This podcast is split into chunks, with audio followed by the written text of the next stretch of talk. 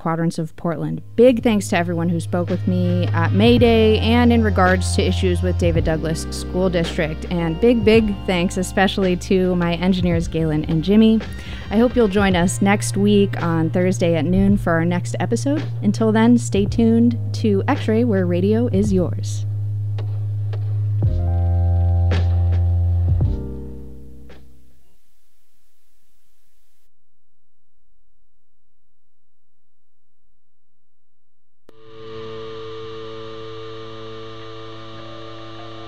Found myself with my head outside of the womb of my mother. Being His eyes went from almost jet black to like pure blue during the process. You know, when the heart breaks, there's an opening. There's a great opening into a big, big space. It was maybe the first moment of clarity and honesty and the first real connection I'd ever had to the universe. We are all inherent, pure enlightened consciousness and wisdom and compassion. We just are in different stages of unveiling. So that's what keeps us alive. We put our energies out there and we get blessed back. The Mirror Cave. The Mirror Cave, Episode 17 Leftovers. A selection of outtakes. You know, the final audio of the Mirror Cave episodes is a tragically inadequate record of the experience of recording them. From trying to find a flat surface in Chris Francisco's crazy house to Jeff Elkins trying to teach me telekinesis in the lobby of Crystal Awakenings to sitting alone with Drukmo singing directly to me. Uh, I can assure you that I'm getting a lot more out of this project than any of y'all are. You know, hours of audio has to be cut due to time constraints and narrative coherence, so this episode is a small selection of what you missed.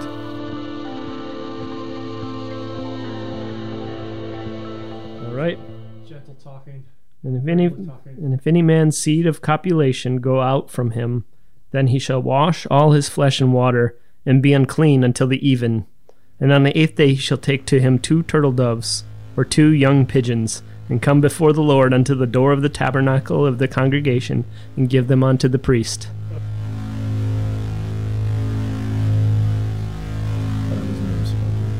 So it could have been worse. But uh, you were raised Jewish. Yeah, I mean, well, raised Jewish. I don't even know what that means. Raised Jewish. You know, in my household, grandfather Gilbert came over. Rest in peace, Gilbert came over and like he's you know, he got the electric knife out, cut the turkey. He said like three words of a prayer he couldn't remember. We drank Manischewitz. We were there's no culture, there's no practice there. You Mhm. know. So Were my- you bar mitzvahed? Yeah, I was bar mitzvah. That was weird too. I didn't want to do that. I You- didn't like but you did the study. You did the whole. yeah, I did the study. I went over to this guy, this rabbi's house in Brooklyn, like three days a week after school, and I just memorized everything. And he would sit on top, like right next to me, and he'd go like with his thumb, like, you know, he'd say the word, I'd say the word, he'd say the word, I'd say. So I memorized it, but I didn't know it. Excuse me. And then in my uh, bar mitzvah, he did the same thing. He it's weird. There's all these people, but then we're on this little table, and he's right on top of me because I don't know it, except for him to go. You know, like I memorized some of it, so he's going. And when I forget, he'd go. And I go. It's funny. I was also bar mitzvahed in, in Brooklyn. Oh, you're Jewish too. I'm Jewish too. Uh, my mother's Jewish. Wasn't raised at all. My mother's Jewish too. Eh. See, my mom would say, "Freddie, I know you practice Buddhism, but you're a Jew. When your mother's a Jew, you're a Jew." Well, I was bar mitzvahed when I was. Uh, I must have been about 35 years old. Uh, you know the Lubov- Oh, you know the Lubavitchers, the guys with the mitzvah wagon, the RV where they come around with the speakers and they try and No, they, I don't- they try and pro- they're the only proselytizing Jews where they try and get Jews who are no longer I thought practicing. all Jews are proselyte in their own way. No, they never try and get make you become Really? Jewish. These they these guys run around and they're always trying to get Jews who have don't practice and get them to practice. And I always used to see them in Washington Square Park, and they would always come up and be like, "Excuse me, are you Jewish?" You know, it's like I got a big Yeah. nose. It's like, yeah, thank you, Yeah. goodbye. But um, this one time I was coming out of uh, the diner in Brooklyn, and uh, they come up and they're like, "Excuse me, sir, are you Jewish?" And I'm like, "Yeah, yeah." And they're like, "Were you bar mitzvahed?" And I'm like, "No, I was not." Like, would you like to be bar mitzvahed? and I was like, you did it? I don't really have much time, dude, you know? And they're like, it'll take two minutes. It's an express mitzvah. You did a drive by. Right. So this dude, these two little, they were charming. For for Lubavitchers, they were very charming guys, very cute. And they, so the guy just reaches under his big hat and pulls out his own yarmulke, slaps it on my head. They grab that, uh, the leather box and the strap, which I didn't. I know it's a tefillin. I Yeah, guess I never heard of it or seen it. They Oh, yeah. wrap that around me. They got a prayer shawl all over. I'm on the street corner, like Yeah. we're standing there in front of this diner, and the guy has a little card, and he's I, he's just like repeat after me, Yeah. and I repeat after him, and two minutes later, I'm a proud Jewish man. That's crazy. It was crazy. But the funny thing is, I had my camera with me, so my friend was taking pictures of me while I was Yeah. getting bar mitzvah, and I visited my grandmother in Florida that year, and I gave her a picture. What part of Florida, by the way? Uh, she lives in Fort Myers. But uh, so I give her the picture. She goes in the other room. She comes back less than a minute later, and the thing is framed. That's crazy. She just rips up. And there we go. That's Anyways, crazy. but I didn't get any money. Did you get any checks? oh yeah, I got you. Okay. Well, I did. The, well, I didn't do what you did. I did the whole like New York. You know, you go to the temple, then you go to the place where you dance and you eat these buffet things, and you know, like people are coming with money, and I'm all dressed up in my tux, and I'm like so unhappy. I'm just, I don't want all the attention. I, you know, I was just like, it's a sham. I didn't even memorize my prayers, and like, I didn't even like, what, like, what does being Jewish mean? I still don't even know.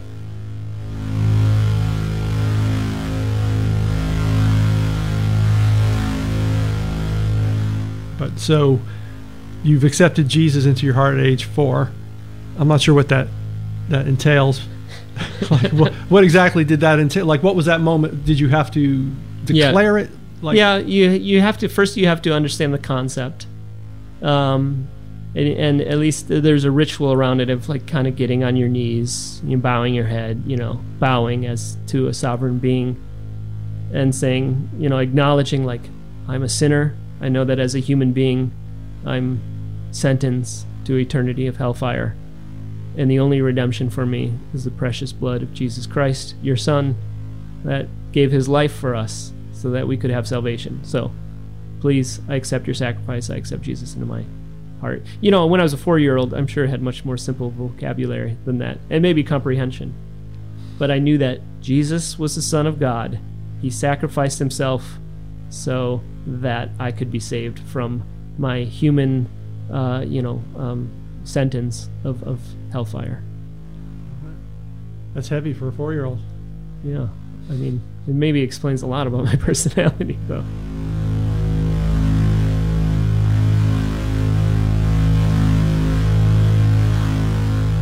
You said that uh, at the time you interpreted that experience as Jesus. Do you have you reinterpreted it since, or do you still think that that was a moment with Jesus? I think that I know, let me rephrase that. I know that that moment, um, and many moments leading up to that, where I was praying, praying is, in essence, you're meditating, you're focusing, you're, you're clearing your mind, and you're asking uh, the universe, or whatever you want to call it, for something greater. And so, for all the times that I prayed and I focused my interpretation is the sincerity and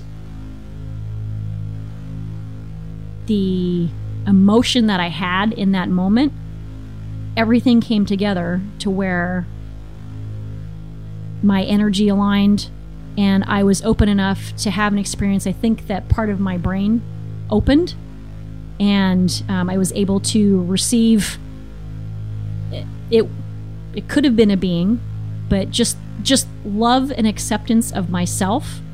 Um, so for me, reinterpreting whether that was Jesus or not, I do not think that it was a Jesus experience. I think that it was a quote unquote holy experience, and that my brain opened, and that the focus that I had for something greater, something divine, something godlike, greater than me to interact with me, that that happened. And so, but it was the first step in myself. So I don't believe it was something outside of myself. I think that was the God within me that was open to the universe and that I was ready for that experience and that um, that it happened. But I reinterpreting, I yeah, I I don't think that it was Jesus coming down, laying his hands on me or anything like that. But at that point in time, I couldn't explain it any other way.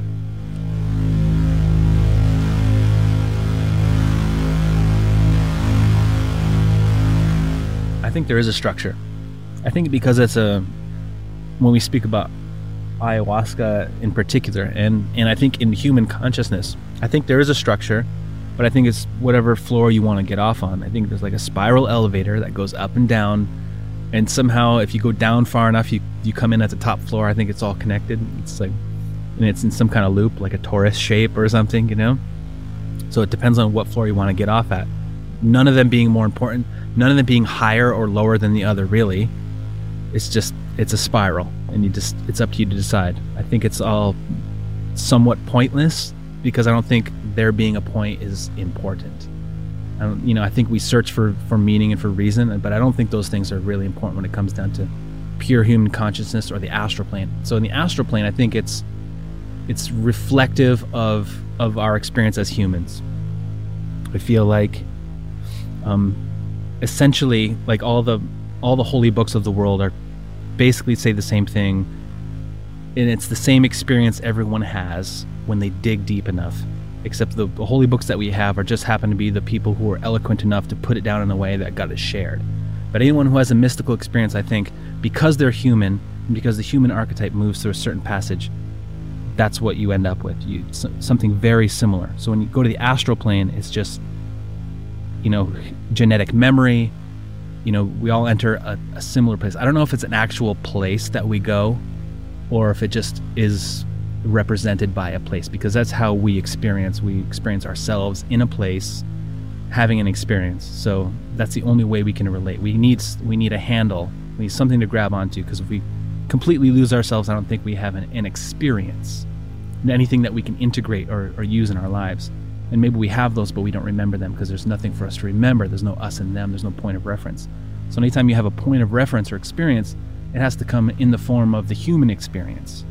So then we then we have higher we create hierarchies so that we understand. I don't necessarily think that's how the universe is set up. I think that's just the only way that we're allowed to experience it because that's how we're structured. You know we experience three dimensions. That's how we see it. So i think the astral is a projection you know, of our of how we experience the world. And when we go into our subconscious, it's the only way we can sort it out. Is that we have to put it into you know categories that we can understand. You know, higher or lower. You know, left and right, forward, backward, and on a timeline. Otherwise, it's not going to make any sense to us. It's just going to be a kaleidoscope, which definitely happens. And I've had that one happen too. You know, if you go if you go that far, you get that high, all of your reference points melt away, and you can either enjoy the experience or it could be hell, terrifying.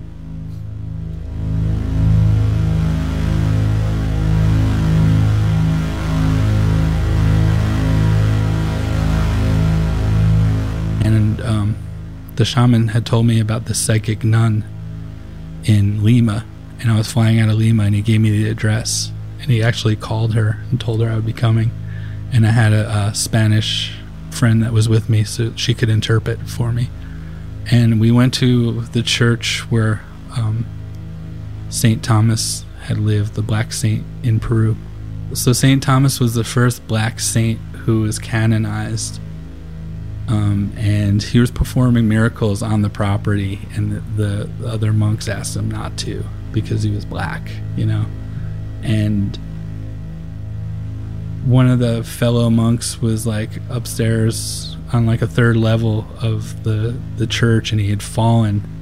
And black thomas who was always known for for sweeping up there was sweeping saw saw that it had happened and suspended him off the ground and kept him from falling. But he kept him suspended and he asked like to go ask the head monk if it was okay if he saved this person if he performed this miracle.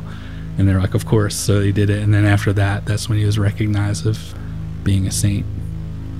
And uh, he has a lot of magical history, and his mother was actually a shaman as well. And it's where he lived. And this woman, the psychic nun, her name is Ada, she uh, is like a caretaker on the grounds where his room is. So we got to see his room. But she's instantly, as soon as I met her, she read my palm. Well, she grabbed my hand and she said, "Whatever you do for a living, it, it's electric," you know. And I was like, "Yeah." She'd probably never seen a tattoo machine before or anything like that, but she was like, "Yeah, I do tattoos." So she was right on that. And then she said, "Whatever what you're doing for a living isn't what you were supposed to do. You're supposed to be a lawyer." And kind of questioned, and like my translator said it in a questioning manner, like a lawyer. And I said, "No, I'm not a lawyer." She said, a judge? I said, no, not a judge. And then she was like, police. And I was like, yeah, my grandfather, my father, um, my other grandfather, and two of my uncles were all police. And, you know, when I was young, they thought I was going to be a policeman, you know, go along with the family tradition. And I said, yeah. And she said, which one of your family members was a Freemason? My grandfather was a Freemason. And she said, you come from a long line of Templars you know, this is one minute into meeting her. You know, she looked at my hand and then she told me that. And then she had me stand over in one part of the the church and she took my photograph and she said she looked at the camera and like blew it up on the screen and then, you know, like it was a digital camera, so she was like increasing the size of it. And she shook her head and she had me shift two feet and she said, Stand over there. Took it, blew it back up and there were all orbs around me these like green balls and of light all around my head. And uh, she also had us go into the tomb of Saint Rosa and lay on the tomb of Saint Rosa. And she asked me if I knew the Gayatri mantra, and she had me chant the Gayatri mantra on the tomb of Saint Rosa. I don't know what that meant, but it was really powerful experience to be doing that in a Catholic church, you know and uh, yeah, she told me all kinds of things, and she was telling my my interpreter, my friend, all kinds of things. And she, it was funny because she would tell her things about me, and she'd start crying. And I and I'd be like, "What did she say?" And she's like, "She said, you know, you're you're gonna live a very beautiful life." I was like, "Why are you crying?" And it, it was a long ex- explanation. That's all you're telling me. But I think she might have been telling, "Don't tell him this, but this is what's gonna happen to him," and stuff like that.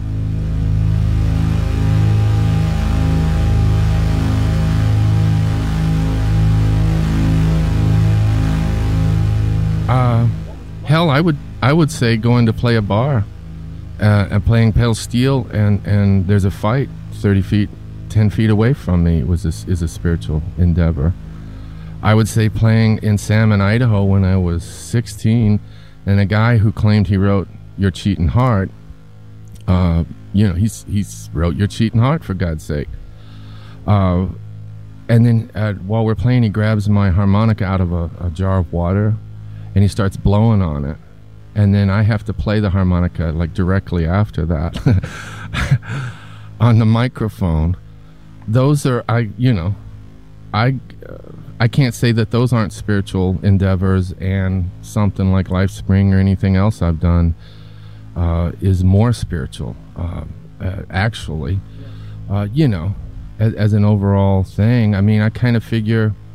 See, I'm not one of those guys who who can look at something that on some levels fails and just and then I can just wrap it all up and just say it was a failure and walk away, you know, and laugh at it.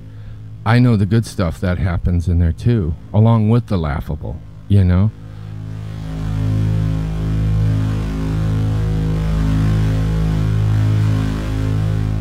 Okay, um, I moved to Baltimore, the city of Baltimore, Baltimore City. I moved to Baltimore um, and I was living in my sister's basement with no money, no money, zero dollars, and a lot of fleas. I got a lot of fleas. A torturous amount of fleas because some cat was living down there.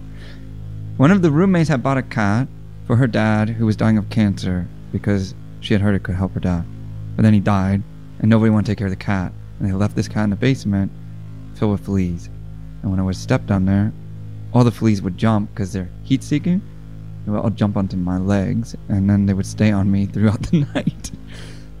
it was humbling, but obviously not humbling enough. It took a lot more to really get through some of that ego. so it was terrible. And I got called it every single day. By who? Natives of Hampden. Uh, at the time, Hampden was very overrun with sort of Eminem looking kids. And they look very innocent because Eminem looks innocent, you know? And like if you saw him on the street and he mouthed off to you, you might be like, whatever, dude, you're, you have bleach blonde hair and two hoop earrings. And you would, then you'd then realize he wasn't that innocent when his friends D12'd you or whatever. But that's what it was like all day in Baltimore. in Hampden back then. Got called every day. Nice pants. The first thing that happened to me in Baltimore was I got surrounded by a gang of about like 10 kids. that were ranging from age 8 to 18. it started with the 8 year old or 10 year old who first called me for some reason, and I was like, what? Yeah, and then they surrounded me, came out of everywhere, and I was like, okay. Like, I don't win this. And that was the next like two years there. You're a called every day. Every day. You want me to tell you about the peacock feather? It's my favorite story. I was walking down the street, I was wearing like probably a pink Lacoste shirt or something, so I remember this day I was walking down the street holding this peacock feather someone handed me. So it was like a full length peacock feather, and I was holding a pizza. I had like a pink shirt on or something, and I remember thinking when they came around the corner, it was like this gang, Kings of H Town, and uh, they were walking up to me, and I was like, "Here it comes!" Like the best opportunity handed to them ever. And then one guy looked at me, he said, "Nice pizza." I looked at him, and then his friends looked at him, and then he turned back and said, "Uh, "And feather." And his friends like hit him or like pushed him. Like, Way to go, Donnie! You messed up. Dude told him to feather. That's the part, not the pizza. We like pizzas, Donnie. That's Baltimore.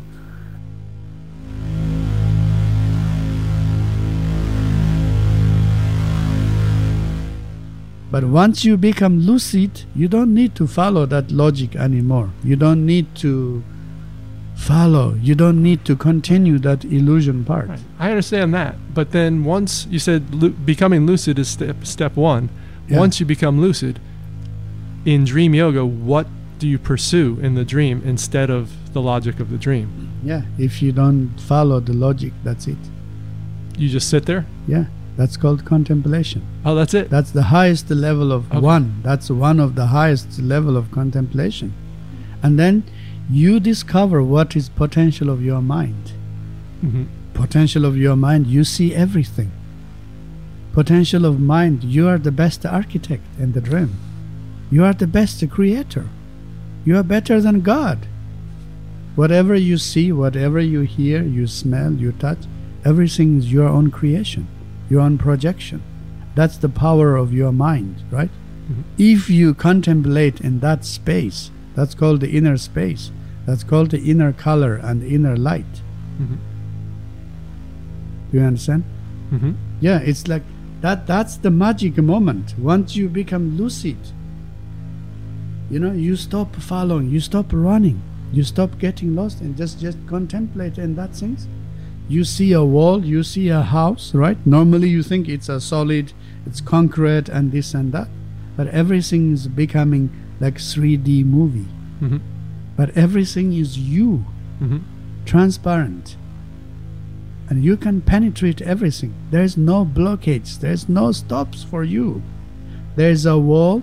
You you are inside of a house. Do you need to when you go out, do you need to have a door or window? No, you just go through the wall. You have you just flow, you know, fly from the ceiling or just enter what whatever. You are free. You understand? The freedom.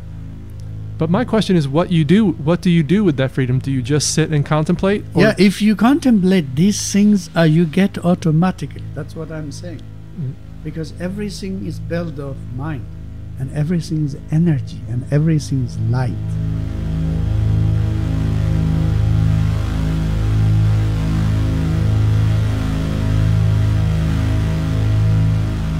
I would say anybody that I meet who I would call seeker, like I don't know what other term to use, but to me that means they're a person who they're born on this planet and they are out looking for information on things beyond the physical realm. 100% you're going into theology.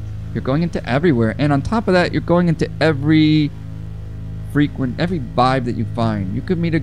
For me, I think I've been thinking a lot about it. it's because I never felt at home anywhere. So if I see somebody, let's say I'm 17, I see a group of people obsessed with the Grateful Dead. I want to know what they love. They're they're there 100%. They found everything they need in life, and and they worship this band. And I'm like, I want to see what am I missing? I go into that world for a minute, and it's like, oh, this world that isn't for me. I'll come out of it, but I learn like a reporter or something from that experience. Later in life, that happens with drugs or just darkness, just crazy things, anything. I'm going into places, hit a spot where you say, that's it. I've reached the end of this road. I do not resonate with this. I've been, I can come here. I don't want to live here. This isn't me. I'm out. And then you leave and you've got that experience, but you're still looking like, where do I fit in? Where do I belong? I don't know.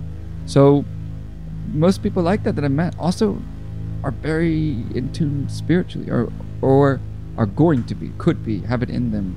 They're don't know it yet. Let's say most people when they're younger.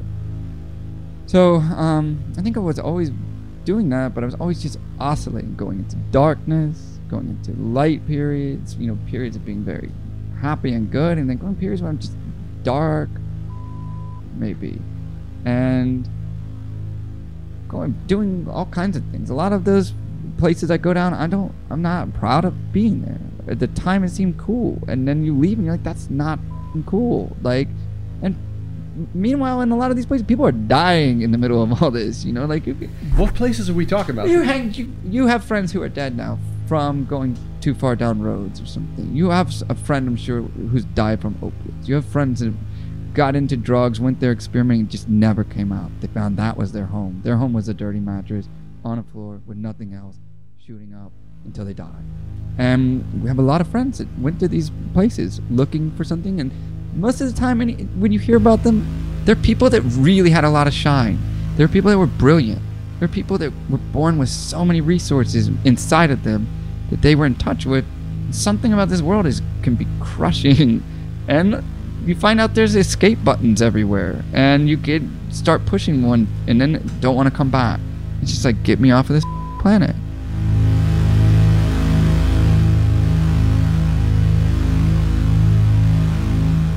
and from the forest the, there were fruits on the trees that were falling into the water into the ocean and when the fruit would hit the water it would it would splash like oil paint like it would just dissipate reds and oranges and yellows would land in this silver blue and purple water. And, just, and splash we're like oh my god this is it. This is paradise.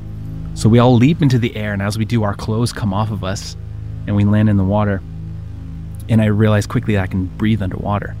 And so instead of swimming, I'm like crawling through the water, pulling myself out into the ocean. And up ahead of us, we can see these four gray, like shimmering um, shadows coming toward us through the water.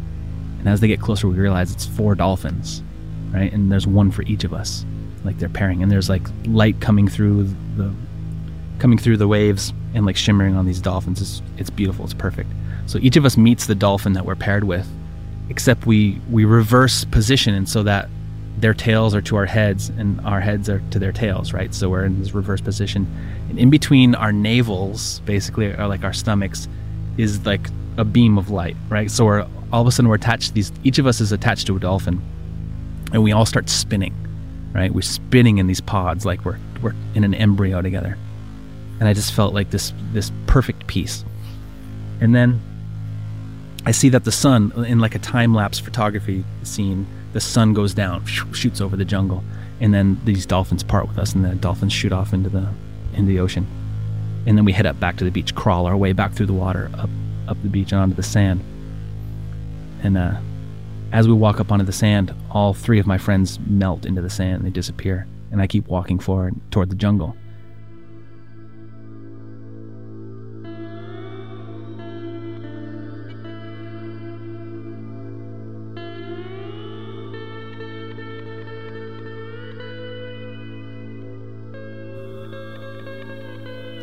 The guests, in order of appearance, were Craig Thompson, Fred Green, Susie Reczinski, the unnamed ayahuasquero, Robert Ryan, Darrell Scott, Chase Lisbon, and Dr. Nida Chenagtsang. The Mirror Cave is produced by Scott Harrison, theme by Tectonic Crystal, music by Acre. check out Acres Music on his Bandcamp page. It's really good. The little snippets I use don't do it justice. You should look it up. You can follow us on iTunes and